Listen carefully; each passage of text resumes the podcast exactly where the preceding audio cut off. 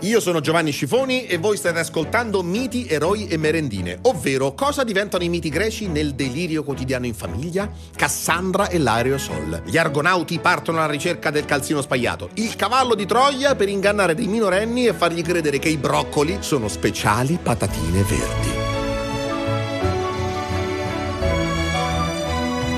Il mito di oggi è Eco e Narciso, due tizi che avevano qualche problema di comunicazione. Sarebbe così facile spiegare le cose solo a me stesso, mi capirei subito, ma disgraziatamente nel mondo esistono anche gli altri.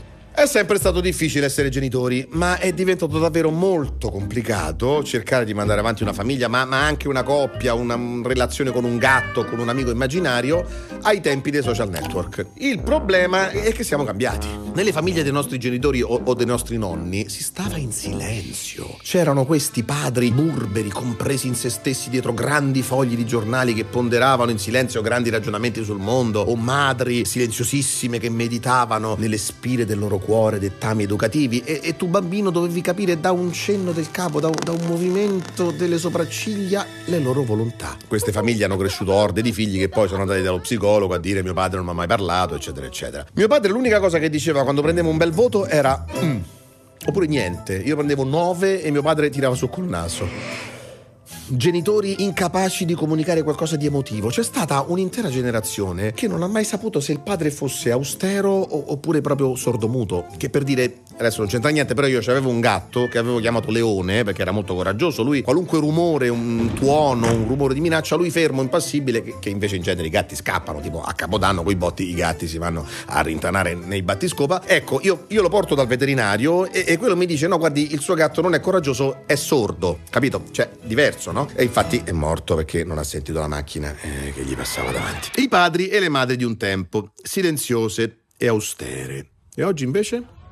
Oggi i genitori parlano dilagano emotivamente. Io manco sapevo che mestiere facesse mio padre, tanto che a un certo punto ho pensato che facesse il brigatista. L'ho scritto anche in un tema. La maestra ha convocato i miei genitori, mio padre dovette giustificarsi dicendo che no, che lui votava DC, che al massimo una volta gli era venuto in mente di votare repubblicano. Oggi i genitori parlano, ti raccontano che sono depressi, che hanno nostalgia di quando avevano i capelli, ti dicono che non sono convinti del matrimonio, che vorrebbero fare i pittori in giro per il mondo, te lo dicono perché le emozioni oggi è un diktat, vanno comunicate, esternate e soprattutto postano, twittano, chattano, lo fanno sempre in vacanza, lavoro, a casa, domenica, martedì, a pranzo, a cena, fanno la foto ai figli, attorno al pollo arrosto, poi ci scrivono il post su Instagram. Oggi pollo arrosto, quanto mi manca fare il pittore in giro per l'Australia come Gauguin, anziché stare qui con la mia famiglia ad annoiarmi. E mandano i loro pensieri emotivi, le loro foto di polli alle chat dei genitori, che rispondono con foto di lasagne, di maiale tanduri, di pigiama party. Insomma, agli adulti, ai genitori oggi piace piace sentire il suono della propria voce. E questo ci fa venire in mente una storia mitica, quella di Eco,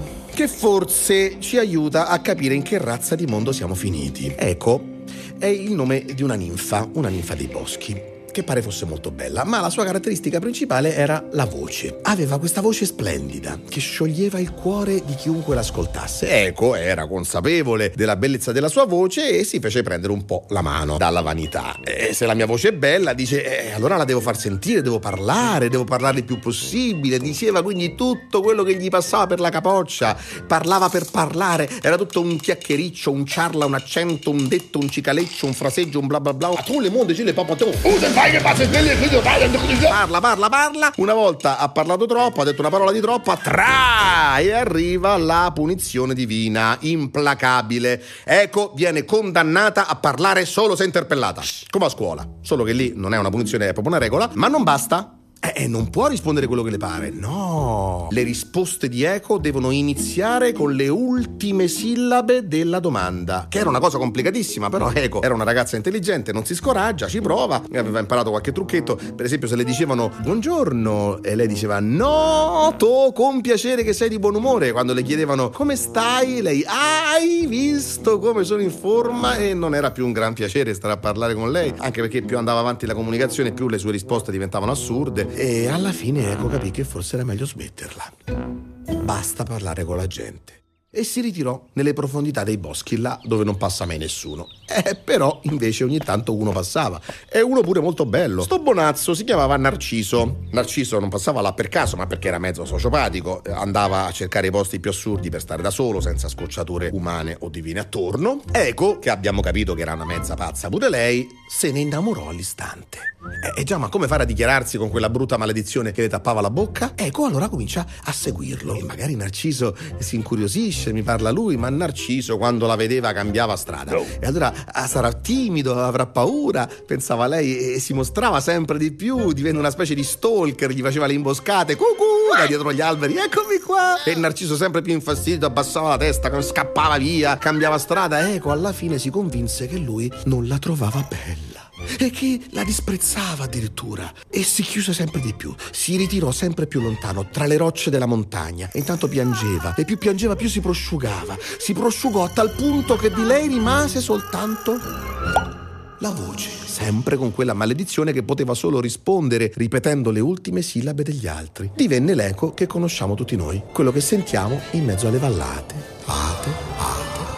Ecco, la storia di Eco ci insegna qualcosa sulla smania che abbiamo di parlare, non facendo troppo caso a quello che diciamo e soprattutto fregandocene se ci sia qualcuno che ci ascolta o meno. Tipo, non senti un collega da anni, quello di, di punto in bianco, la sera alle 11 ti manda un vocale di 34 minuti in cui ti racconta che gli sei venuto in mente guardando vecchie foto, che ti voleva raccontare che si è rotto il malleolo, che ha divorziato, è diventato vegano, poi si è risposato con una di Calcutta con cui è tornato carnivoro, però adesso uccide da solo gli animali che mangia, quindi ha comprato due carabine con cui dopo lavoro scende al parco a sparare ai ricci, sono molto buoni i ricci, sarebbe bello fare qualcosa insieme, ti va una volta andiamo a sparare ai bufali, se non hai la carabina te la presto e tu resti lì ad ascoltare questo vocale e pensi ah va bene, grazie. Ma non è solo un problema di social, è così anche dal vivo, è uguale, la stessa cosa, alle persone interessa sempre meno che tu li abbia ascoltati. Succede che tipo incontri per, per strada qualcuno, un vecchio amico, che lui manco ti saluta, manco ti chiede come stai, è come se semplicemente alzasse il volume della radio che sono i suoi pensieri. Perché avevamo pensato quest'estate di andare in vacanza a Roseto degli Abruzzi, però l'albergo dove andiamo di solito quest'anno ha alzato i prezzi, sarà per via della pandemia, che dici? Giacomo, so, sono io, sono Giovanni, non ci vediamo da dieci anni, non so manco se sei sposato,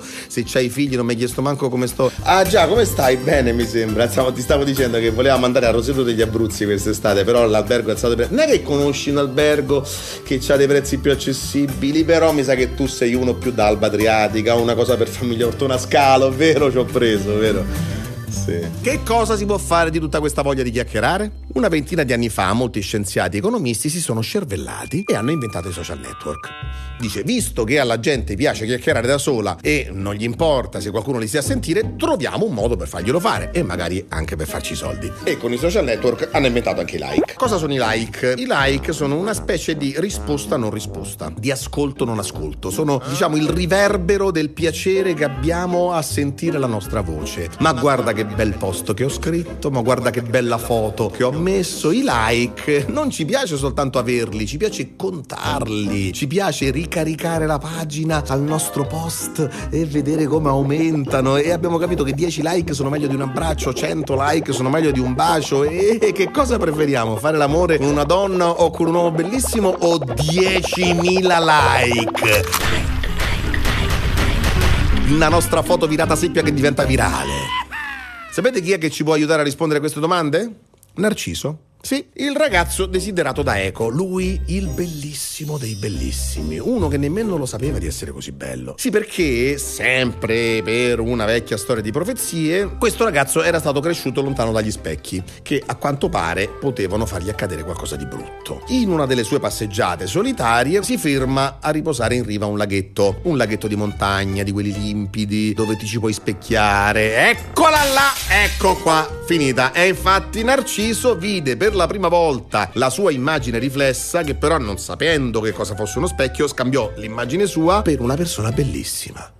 La persona più bella che avesse mai visto, che lo guardava e gli sorrideva al di là dell'acqua. Ciao, ciao, mi saluti anche te. Ciao, come ti chiami? Narciso. Narciso, anche tu. Ciao, ciao, ciao, ciao. Non riusciva a smettere di guardarlo, tanto ne era innamorato. Affascinato da questo bellissimo ragazzo, si avvicina, si avvicina sempre di più, cade in acqua e muore annegato. È questo il mondo dove siamo capitati, cari miei. Siamo Eco o siamo Narciso? A volte siamo anche entrambi. Ad esempio, mia moglie, che nel, nella stessa frase riesce a contraddirsi 3-4 volte e mi dice che non l'amo abbastanza e che la trascuro e le sto troppo addosso e dovrei lasciarle i suoi spazi. Siamo Eco e siamo Narciso.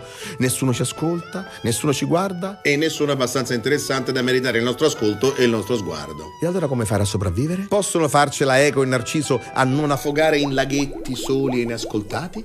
Forse, ma c'è bisogno di un prodigio divino. E a volte succede. Succede a volte che mentre lanci parole a caso davanti a un altro individuo che a sua volta lancia parole a caso davanti a te, succede che per un attimo, forse per una distrazione, forse salta la corrente per un attimo perché il cervello ha superato i 4 kW di ego, forse è Zeus che ferma il cosmo, forse hai un ictus, succede che per un istante fai una cosa che non hai mai fatto nella tua vita.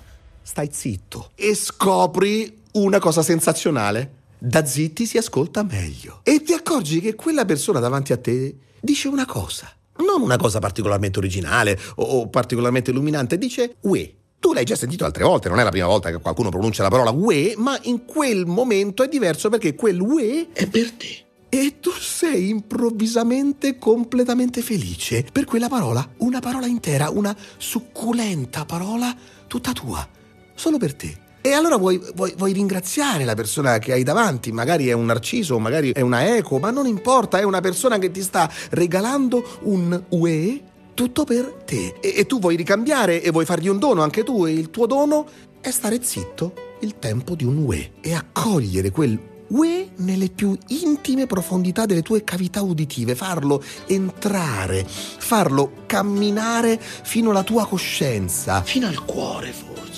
e ti accorgi che la persona che hai davanti, ti accorgi che, che anche lei è contenta, perché gli hai fatto anche tu un grande e inconsueto dono, lo stesso dono che mi avete appena fatto voi in questi 15 minuti del vostro prezioso tempo, il vostro orecchio.